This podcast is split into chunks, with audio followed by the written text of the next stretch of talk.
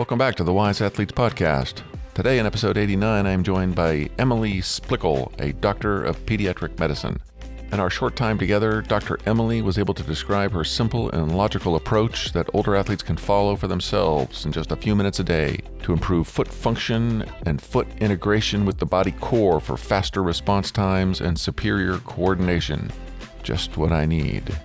Dr. Emily also provided a bit of guidance for the endurance athletes who want to regain natural foot function but who need to wear non minimalist shoes in our sports, such as in cycling. I have adopted Dr. Emily's easy to follow practices into my own morning routine. Listen in to find out if you should do the same. All right, let's talk to Dr. Emily Splichal. Dr. Emily Splichal, welcome to the Wise Athletes Podcast. Thank you so much. It's a pleasure. Can I call you uh, Dr. Emily? I, I know that everybody else does. Absolutely. Thank you. Thank you. So, foot health. That's the name of the game today. The statistics are that almost everybody listening to this podcast currently has or will have problems with their feet due to the use of shoes that are too stiff or not flat or too small or some other defect in the way that we like our shoes shaped. Is that right? I mean, one of the number one contributors to foot imbalances and foot pain is definitely modern footwear, which is why I am such an advocate of more barefoot, minimal, natural footwear. Um, but there's a lot of things that you can do to kind of offset the damage that is done in traditional footwear. Certain sports, such as cycling, requires a little bit more narrow, stiffer shoe. So I know that's something that we'll definitely talk about is how yeah. do we reset and recover from, let's just call it modern footwear. Well, fantastic. I, I um, over the years, when I've looked at my crooked toes, I used to think, well, that's just how feet become other people have crooked toes too. And so I didn't like that, but I didn't think anything of it really. Until more recently, I have come to understand that that's not how feet become just because you've been using them. I've just been forcing my feet to live in this badly shaped thing, and my feet have accommodated me and become the shape of the thing that I've made them live in. Uh, and as a result, I, I might have some foot pain now and again, and I might have some reduced function in my body as a result of this progressive damage that I have been causing. Anyway, that's what I think is true. And I'm thinking you're going to be able to help us out with that. Does that sound right? Yeah. So a lot of people really accepted the shape of shoes and what modern footwear companies yeah. were promoting as quote unquote healthy shoes. Uh, and that was really until about 2008, 2009, when the quote unquote barefoot running boom really kind of hit its peak yeah. when uh, Born to Run came out, if you remember that, by oh, Chris yeah. McDougall, the book. Uh, the Vibram Five Fingers, so the minimal shoes, Nike Free. So this whole footwear space that really opened up a niche within the athletic footwear space that is for minimal shoes. That really got people to start to look at their feet, look at the shape of shoes, look at the foot function, foot pain, and not say, or no longer say, this is something that I'm willing to just accept as part of aging or part of reality. Is that my feet start to yeah. curl in and fold in and become painful with age and with use? That's no longer the case a lot of people are now understanding the importance of maintaining healthy feet. What can you do to reset them every day? How do you actually strengthen them? Just like you strengthen your yeah. your glutes and your quads and your core, you should be doing the exact same thing for your feet. And then really saying no to the modern footwear industry and saying I demand more out of my feet and my foot health so that now you have this massive market within footwear that is supporting natural foot function. And that's what i'm an advocate of is foot function and natural footwear. Okay and and for the vain among us me included having better looking feet that's a i'd like that. But really i think what your focus is and i am also interested in is having more a better functioning body. I'm into this for the purpose of being healthy and strong and athletic for as long into my life as I can, as well as having as long a life as I can. Uh, if my feet aren't working very well, I'm really in trouble.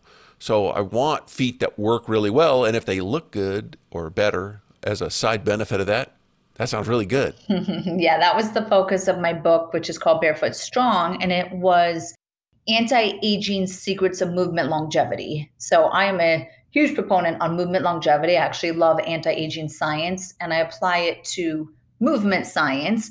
And I help people understand that the foot, as you were alluding to is really yeah. a necessary or a key part of moving well for many, many years. And if your feet can look nice in the middle of that, that's great. But it's really understanding what are the baseline, I'll call, I call them the three pillars to healthy feet for movement longevity. And that is based around activation is going to be the foundation of this pyramid or your pillars. The, the foundation is activation the second level up is going to be strength. And then the third is going to be recovery. And these are the three steps that I recommend to all my patients and all people with feet is you need to baseline activation, keep your feet sensorily stimulated which means get out of your shoes, get out of cushion, get on textures and surfaces and grass and pebbles and sand and just really wake up the nerves in the bottom of the feet because the nerves of the feet kind of like the brain if you don't got a brain that's that's really solid and with it kind of everything else falls to the wayside. So that's why i put the nervous system as the foundation.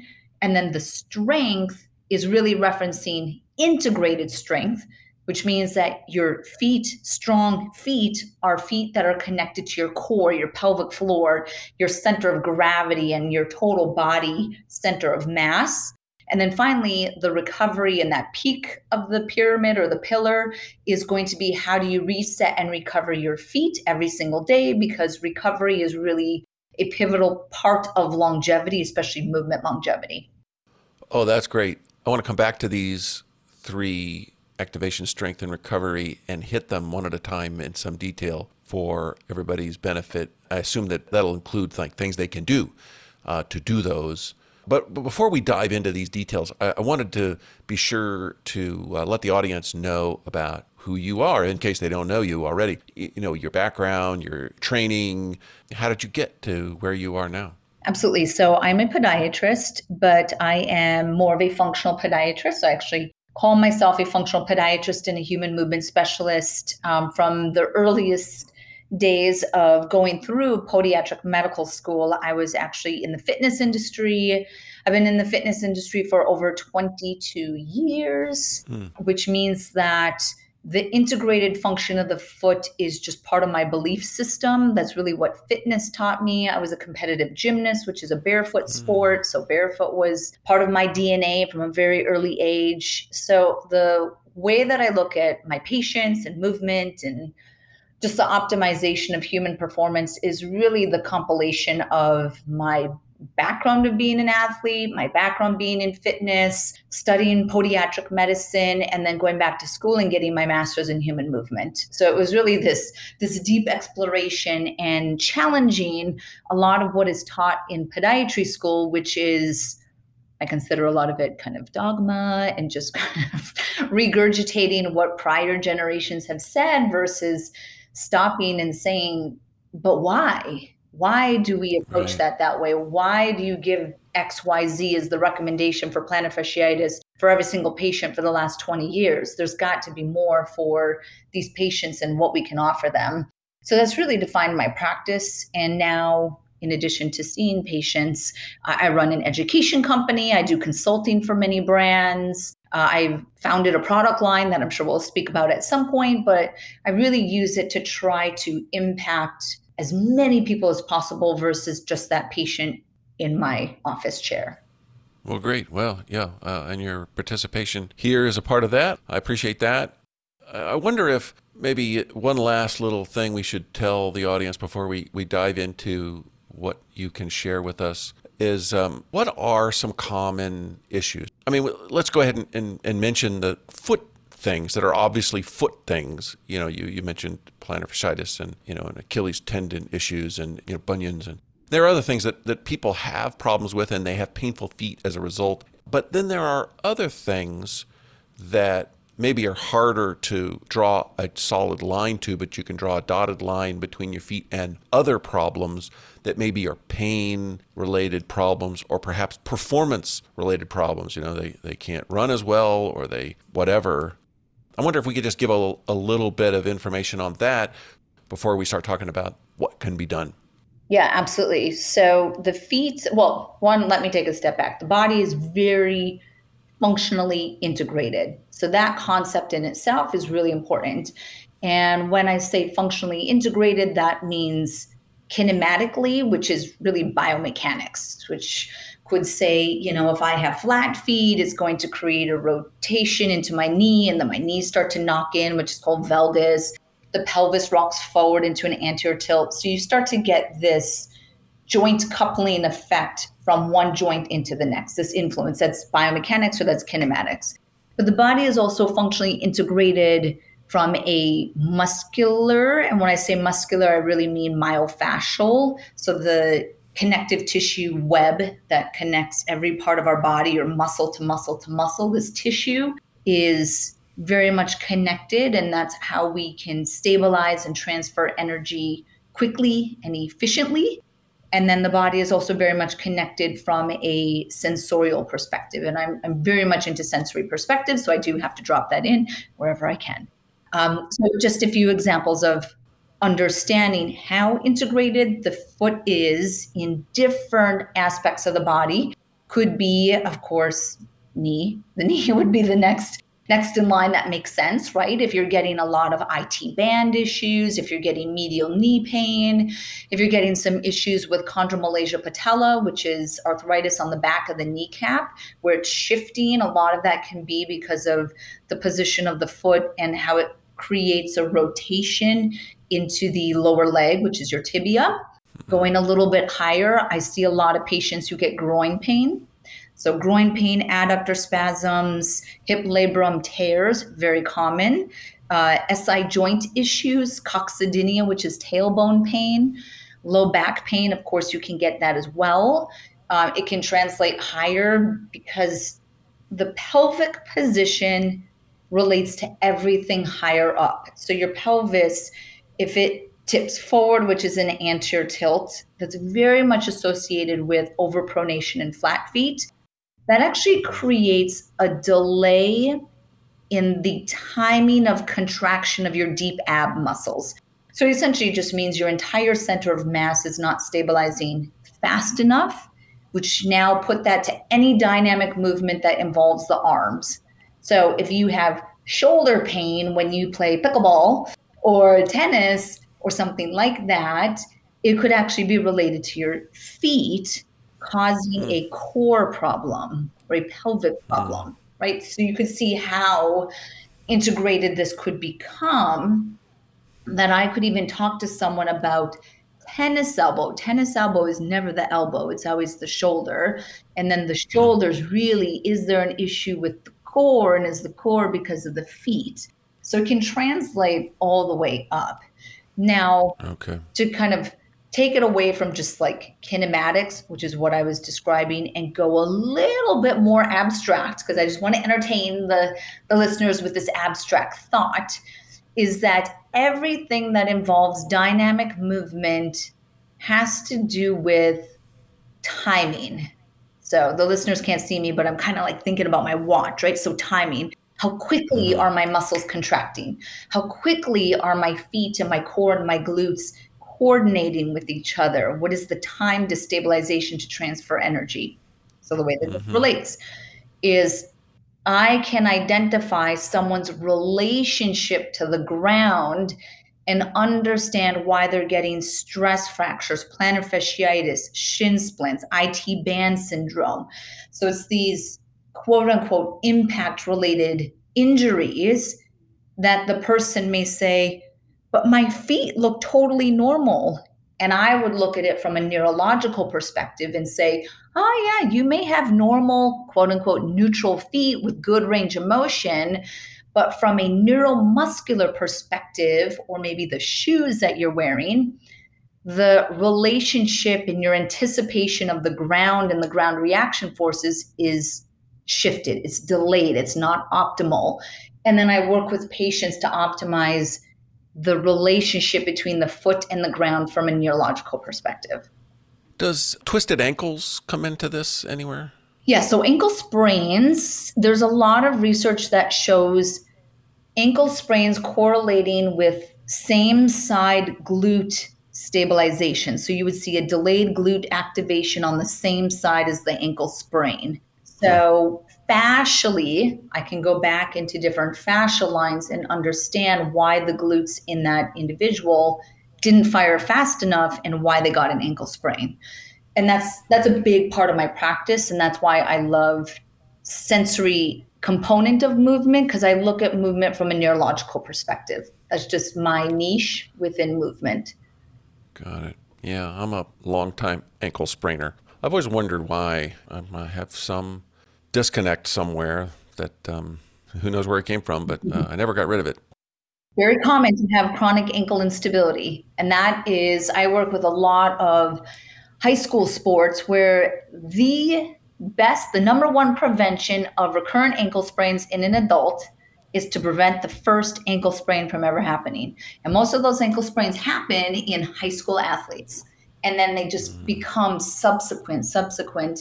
And it's it's a really complex part of ankle proprioception and mm. how people perceive their ankle after even just one minor ankle sprain.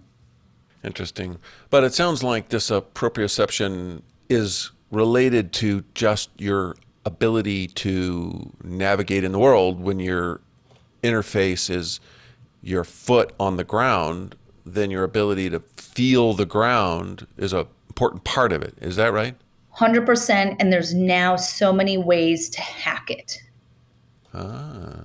In my past, I've worn big, heavy boots or really cushiony, runny shoes and I'm not really feeling the ground. I mean, and that's the point. I'm trying not to because I, you know a rock's going to hurt my foot, but maybe that's actually been hurting me. Maybe my foot would have adapted to let me tolerate those discomforts better, but I would have had a, I would have had less problems twisting my ankle, etc. If I'd have had better shoes that let me feel the ground better. Yeah, and the research is actually supporting that now. That if you wear less structure in the shoe to allow the sensory stimulation to pass through, you trigger the nervous system, which triggers the response and the perception, and you get a whole cascade of events.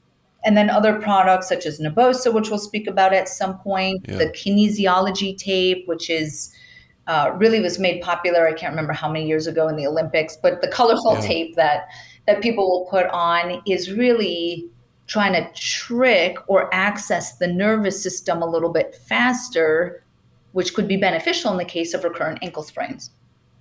Uh, I always wondered what that tape did. Okay, well, that's interesting. And, and we'll talk about that more, I assume, when we get to that part. But do you want to walk us through your three, your activation, strength, and recovery? And I'm not sure that they were pillars. I think that they were like um, levels of a pyramid or something. Mm-hmm and just walk us through your approach to uh, functional foot health. Yes. So let's think of a, a pyramid instead of the pillars. So you have this pyramid of healthy feet for movement longevity. The biggest mm-hmm. part and the base of that pyramid, which is the foundation, have to do that first step before any other aspects can build on top of that pyramid or that triangle.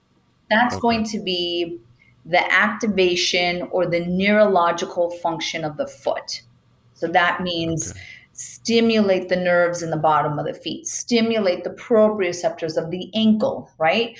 You really have to start to access the nervous system before any movement can come out of that structure. When we think about just movement in general, sensory information comes in, brain processes it, motor or movement comes out. It's just baseline neurology 101 afferent or sensory in, efferent motor out.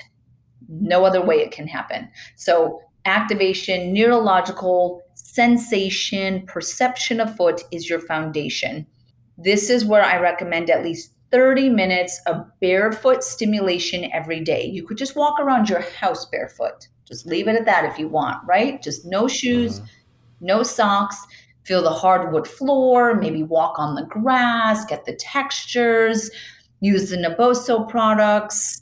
uh, release your feet on um, little spiky balls, things like that. You're just trying to wake up the nerves, right? So we got 30 minutes of that every single day. Okay. Second level is going to be strength.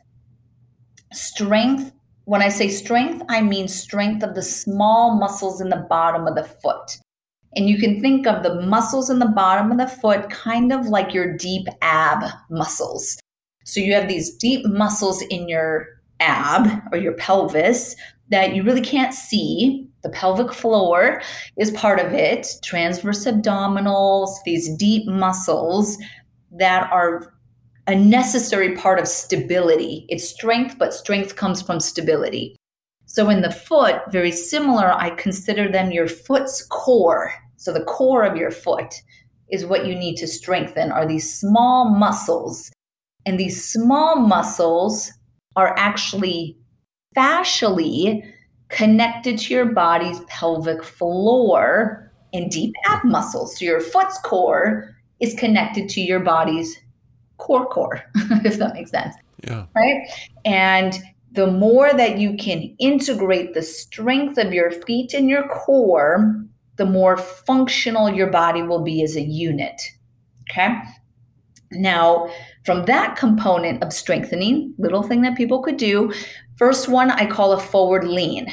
So if you stand with your feet shoulder width apart and you kind of spread your toes, get a nice base of support, and then you imagine that you are standing and you're stiff as a board and just slightly rock that body forward.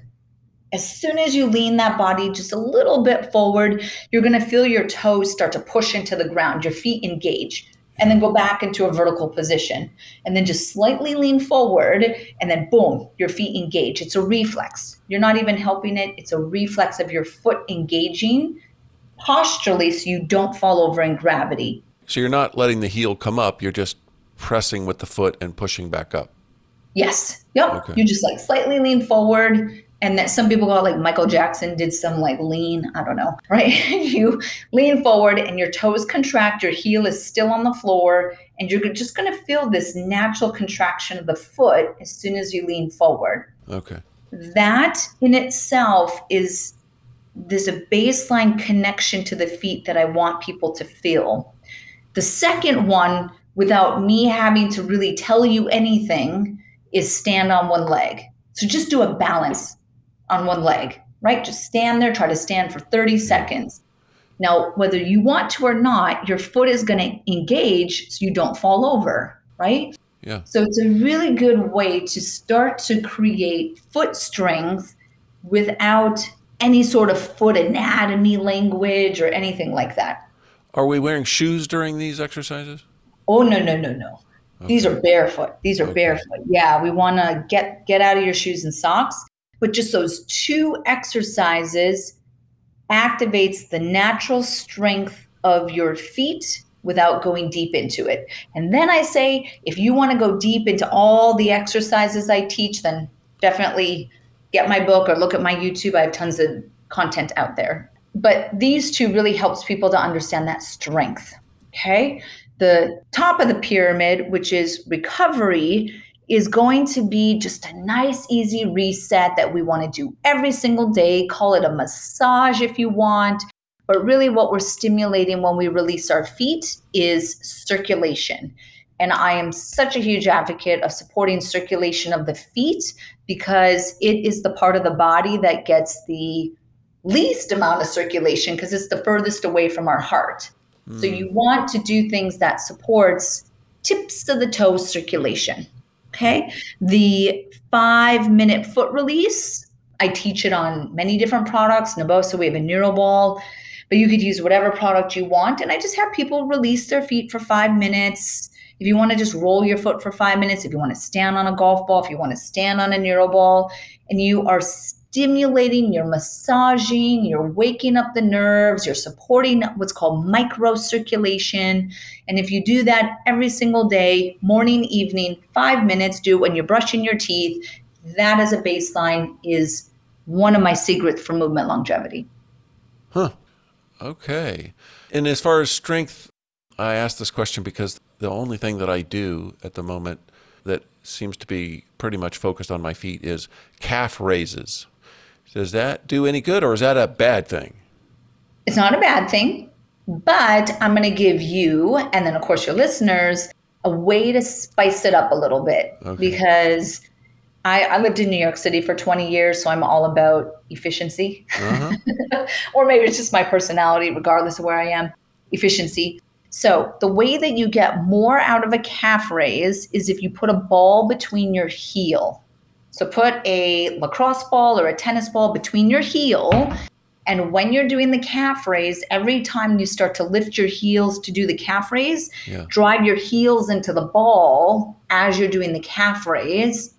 And every time you do the calf raise, push your toes down into the floor. So add those two little pieces to it, and you will start to hit even more muscles during that exercise. So, am I holding the ball between my two heels? Yes. Okay. And I want to put force on that ball to hold it there. Yes. And when you say push down on the toes, uh, uh, I'm not sure how else to do it. So, is this just sort of a mental thing where I'm thinking about pushing down with my toes? Yep, with the t- the tips of your toes, like your toenails. Oh, oh, oh, oh. So not with the ball of the foot, but with the tips of the toes. I mean, obviously, I'm putting most of my weight on the ball of the foot, but I'm thinking about putting weight on the tips of my toes. Yes, and as soon as you do that, you're going to activate your pelvic floor. Huh? That's awesome. Why. Okay, starting tomorrow. That's what we are going to do, and uh, I'll look for some of these other things. And uh, and and your uh, product that you invented, uh, where is that the like the the activation thing? Where, where does that fit into this puzzle? Yeah, so I've mentioned Naboso several times, and Naboso is N A B O S O, which is how you would spell it. Naboso, naboso.com is where okay. we sell the products. It's a sensory product line, and this product line includes mats, insoles, socks, release tools. That's the neural ball that I referenced. We have sensory sticks. So it's a full product line using texture as the sensory stimulation to then stimulate the nerves in the bottom of the feet and technically the palm of the hand.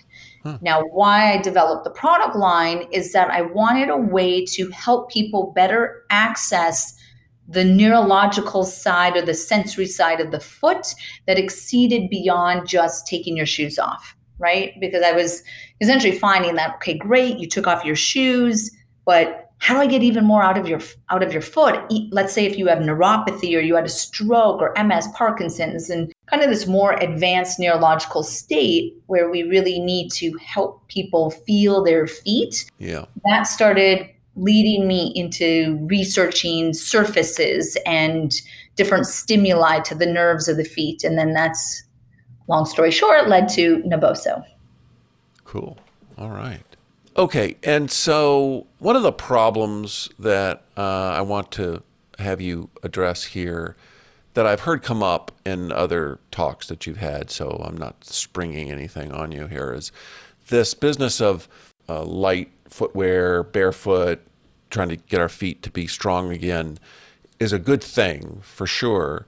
But if your sport requires you to wear something else, you know, wear a cycling shoe or, you know, a spike because you're running on wet grass or something like that, then all of these skills that you're developing in your bare feet then are not going to work very well in your sport. And while it may be true that I am driving toward a, a long, healthy life of being healthy and strong and athletic, a lot of people, and I'll admit that I am included in this group, want to do well at our sport too. And so, how can we include this logic, this wonderful thinking about how to make our feet better, also help us in our sport as well as we can? Yeah, so this I'm glad you asked that because a lot of people will think that I have fully drank the barefoot Kool-Aid and will want people to play soccer, football barefoot, basketball barefoot, which is not what I'm advocating or or ever saying. Yeah. I do think that everybody, regardless of sport and footwear that is required for certain sports, benefit from some component of barefoot movement prep right? Maybe you wake up the feet barefoot, do the five minute foot release, get on the Naboso texture, spread your toes, you know, get your foot to core pathway activated. Then you're going to put on your shoes that your sport requires. Hmm. Remembering that at the end of the day, what we are influencing through the feet is the brain and the nervous system. That is the way that I look at the feet. It is the gateway into your brain or into your nervous system which is really what is controlling movement. So I call it barefoot before shod, but I fully understand that sports will require you to be in not the most optimal footwear because of the reality of the sport. Now, that doesn't mean don't do the movement prep and it doesn't mean do the sport barefoot. So find that balance. And that's why I was saying that I recommend barefoot before shod. Okay. Now, when you are in a more restrictive footwear, let's say cycling, right? The way that I work with cyclists would be one, we actually have done some Naboso pilot studies with cyclists using our textured insole in the cycling shoes to keep them tuned in to their feet knowing that it's not a weight bearing sport, it's a not impact related sport and movement, and you're going oftentimes very long distances. We need to keep your deep core and your hip and your glute activated and optimized. Can we somehow find a way to continuously keep the foot awake when the footwear and the movement of the sport is kind of pulling you away from your feet. Right? So that's one way that I think about cycling and sensory and feet.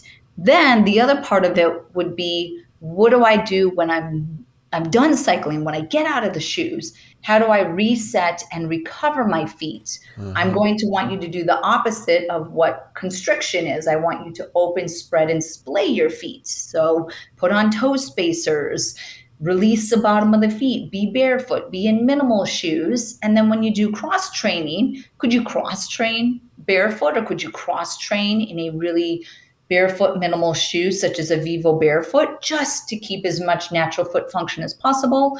And then it's about finding balance. Uh, let's stay on the cycling shoe thing for a bit. I, I wonder do you have any tips for people in terms of sizing? I mean, a lot of people complain about their cycling shoes hurt. You know, if they're going to do long rides, mm-hmm. then their feet hurt. And I wonder if they're just not wearing shoes that are too small for them. Yeah, I mean, it's you want to have as much of a natural shoe shape as possible. Everyone has their own unique foot shape. If you happen to have a bunion, well, now your foot's inherently wider. If you overpronate, so you have a quote unquote flatter foot, your foot is going to be wider. So there's a few things that are a little bit unique to each individual, and it would be understanding how how to work with your unique foot shape, understanding the restrictions of cycling shoes. But yeah. could you get a little bit wider one? Could you get an arch support in the cycling shoe, which as soon as you neutralize a overpronated foot, you make it narrower. So right. would the shoe actually, or the foot actually fit better if you had an arch support because of that narrowing response of putting the foot in neutral? Right. Okay, that's helpful. And then in terms of this business of um, for me personally, I mean, until very recently, I had arch supports insoles that I had custom made 30 years ago that uh, probably I was supposed to replace every five years. But anyway, they just kept feeling good, and I just kept putting them in one shoe after another. And ultimately, you know, my arches got weaker and weaker over time. But it probably would have been a mistake for me to go buy some Vibram five finger shoes and go run a marathon after 30 years of wearing arch supports. Uh, so, how do people do this transition to get their feet strong without overdoing it and murdering themselves and then deciding that this is all stupid and let me get my arch supports back? How do they gradually ramp up their feet? How long should they think that it would take to have naturally strong feet? Yeah, that was really everything behind the Vibram lawsuit. was that people thought that they could go from, you know, traditional shoe to total minimal flexible shoe that you can roll and twist, absolutely no support like overnight and that's not realistic in any way yeah. it does need to be gradual as you had referenced it is unique to every individual. So I cannot give an exact time frame. But what I can say is when I do determine the progression that I will take an individual through is based off of their foot type, their injury history, and the demand that they're placing on their feet. Meaning, are they going to just walk in these? Are they going to wear them at work? Are they going to run in them? Are they going to play tennis in them? Right. So, what is the actual activity?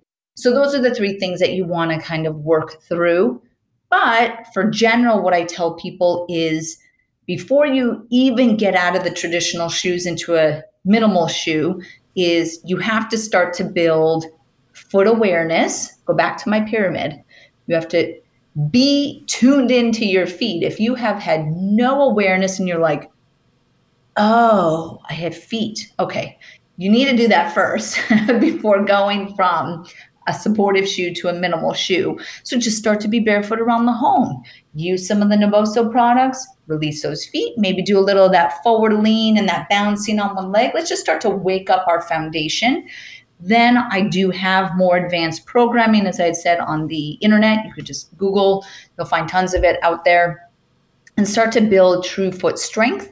You also need to start to build in daily foot recovery because when you start to transition from support to minimal, the stress you place on your foot is going to increase, obviously.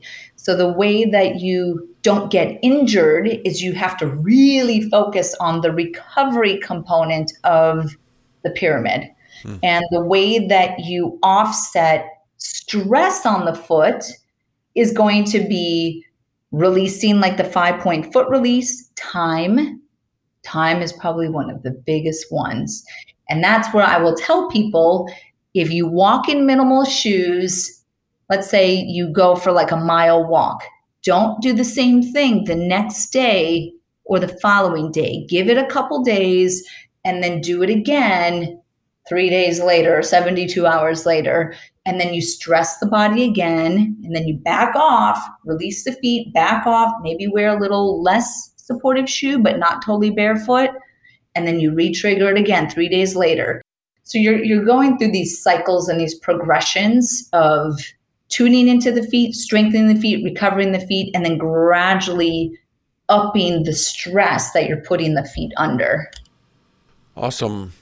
Okay, the last thing I had on my list here was just sort of a catch-all of other kind of advice. I, I mean, probably one of the things that just a general idea that would be good for helping your feet to get stronger once you stop abusing them in poor fitting shoes is to be healthy. I mean, is there anything in particular that you like to talk to your clients about? Uh, you know, like uh, nutrition or sleeping or anything else that's sort of just a generally thought to be a good thing for your health anyway. But hey, your feet are a part of your body, so it helps them too. Yeah, I mean, as a functional podiatrist, I do factor in stress levels, sleep, sleep patterns, uh, inflammation, so systemic inflammation. I'm very much into the autonomic nervous system, vagal tone, stress levels, that whole aspect of it. Uh, if we want to relate that back down to your feet, your autonomic nervous system, which we often think of as like the stress response of, ah, I'm having a stressed out day, so I'm pushed into fight or flight, yeah. and that vagal tone response that that autonomic nervous system response in your feet actually controls the way that your hair grows this integrity of your skin sweat sensitivity on the bottom of the feet um, nail growth. So it's a lot of these subconscious things we don't even think about. And in the older client that autonomic nervous system just like all aspects of the nervous system kind of need to have a, a continued dialing in, right? And the autonomic nervous system, no one thinks about it. So that's where people might stop sweating or the hair doesn't grow on their lower leg anymore. And like things that we don't even think about. The skin gets really thin, the skin gets really dry. All of that aspect is is part of your autonomic nervous system. Mm-hmm. So I gave a lecture a couple weeks ago at a conference about bulletproof your feet for movement longevity, which is just so perfect for this podcast that we're yeah. doing. And I happened to reference the autonomic nervous system. And one of my tips was to meditate and increase vagal tone to maintain really it's the dermatological side of the foot dermatological means the skin right mm-hmm. so the skin integrity of the foot for movement longevity is an autonomic function that is based off of vagal tone and staying in a parasympathetic or a restoration state Awesome. Now, I guess related to that, uh, and I'm thinking in nutrition here. I mean, the foot is like really complicated. I heard it's like a quarter of all of the bones in the body are in the feet, mm-hmm. uh, something like that. And you know, and if you've got that many bones, and you got all kinds of joints and ligaments and tendons and muscles and all kinds of things in there. Is there like collagen or is there you know protein? What is it that would be really important to to get right nutritionally to help your feet? Yeah so yes collagen. Collagen is the most prevalent protein in the human body and it is what makes up your ligaments your tendons your fascia. Actually your blood vessels are made of collagen. So it's you have to have healthy collagen your bones are made of it. So, from a nutritional perspective, where my mind goes and how I speak about it usually has to do with glycemic control or glucose control. Uh-huh. So, if you are not controlling your blood sugar and you start to get spikes in glucose, then you get free radicals. This is kind of a typically associated with diabetes, but it's not only diabetes, is that you create acidity and free radicals and stickiness in your body's collagen, which is the nerves, the bones, the ligaments, the fascia, the ten- like literally everything that makes up your foot is, okay. is made of these collagen proteins and the free radical of too much blood sugar actually creates a kink is the easiest way to describe it like a kink in the collagen and then the collagen gets sticky. And what happens with the blood vessels specifically is that they're so small in the foot. They're just so small because the foot is so far away and it's such a complex structure that these micro vessels get sticky very easily. And it's the teeny tiny blood vessels that supply the nerves of your feet. And if hmm. you, when you start to get neuropathies and you don't feel certain part of your feet, what that contributes from a movement, fall risk, just the whole complexity of not being able to feel your feet is huge. But that that starts nutritionally. That starts with blood sugar. That starts with collagen health. Is how you have to protect the tiny little blood vessels that go down to your feet. Wow. And I guess if the little blood vessels aren't working that well and the blood pressure is probably the lowest in your body down there, I assume, since it's the farthest from your heart, that. Uh, yeah. And you want to know a fun way to improve circulation to your feet yeah. is grounding. So I'm a huge advocate of grounding. Makes me sound a little hippie-ish, but what's that mean? so grounding and earthing is when you stand out on the earth and you connect to the planet very simply stated is that if you just walk across the grass or go outside is traditionally how it would be done earthing and grounding 15 minutes a day. With your bare feet? Yep with your bare feet you you essentially negate all of the acidity within the body. So the earth is a magnet right? So you're essentially using the polarity of the magnets where the earth is a negative charge and the acidity and inflammation aging and disease is a positive charge. It's very acidic in the human body. So you can start to neutralize that. You reduce inflammation. You can improve circadian rhythms. Oh my gosh, there's so much research around earthing that I encourage the listeners to check it out. Yeah. Well, it sounds like it feels good in any case. So I'll try it. Why not? Well, awesome. We're, we're running to the end of my list of things to talk about. Is there anything that I haven't thought to ask you about that you think is important for the older athlete to know about? I mean, just remember the three the three levels to the pyramid. Uh-huh. Check out the earthing. We spoke about stress and we spoke about earthing. That really is my big takeaways and then my biggest one from from doing a show like this is if i can establish even the smallest level of curiosity and appreciation to the human foot then i've succeeded because yes. it's it's a very underappreciated part of the human body most medical doctors outside of podiatry are like too complex i'm not going there and then they just don't, don't ever talk about it Fantastic. So I, I just want people to be intrigued and curious. Curiosity is the first step to really kind of diving into empowering yourself to know more. Excellent. Dr. Emily, thank you. Can you tell us also, for the audience's benefit, because I already know these answers, how to find you online? You know, what your website, other things that people can search for to get the benefit of your wisdom. Absolutely. So my podiatry practice is my name. So dremilysplichal.com. I see patients virtually all over the world. Uh, my Instagram link to my personal is the Functional Foot Doc, so you can find me there. Uh, I wrote a book called Barefoot Strong, which the website for that is barefootstrong.com. You can also get that on Amazon. And then for any of the Naboso products, that website is naboso.com, N A B O S O.com. And then we're on Instagram as well, which is, of course, naboso underscore technology.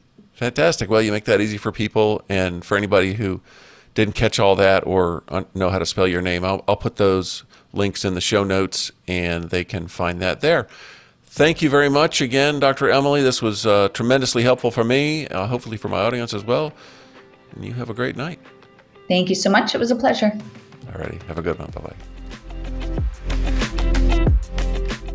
Thank you so much for listening in to my discussion with Dr. Emily. You can find more information about Dr. Emily in the show notes. If you enjoyed this episode, please share it with your friends. That'd be great help. Thanks a lot.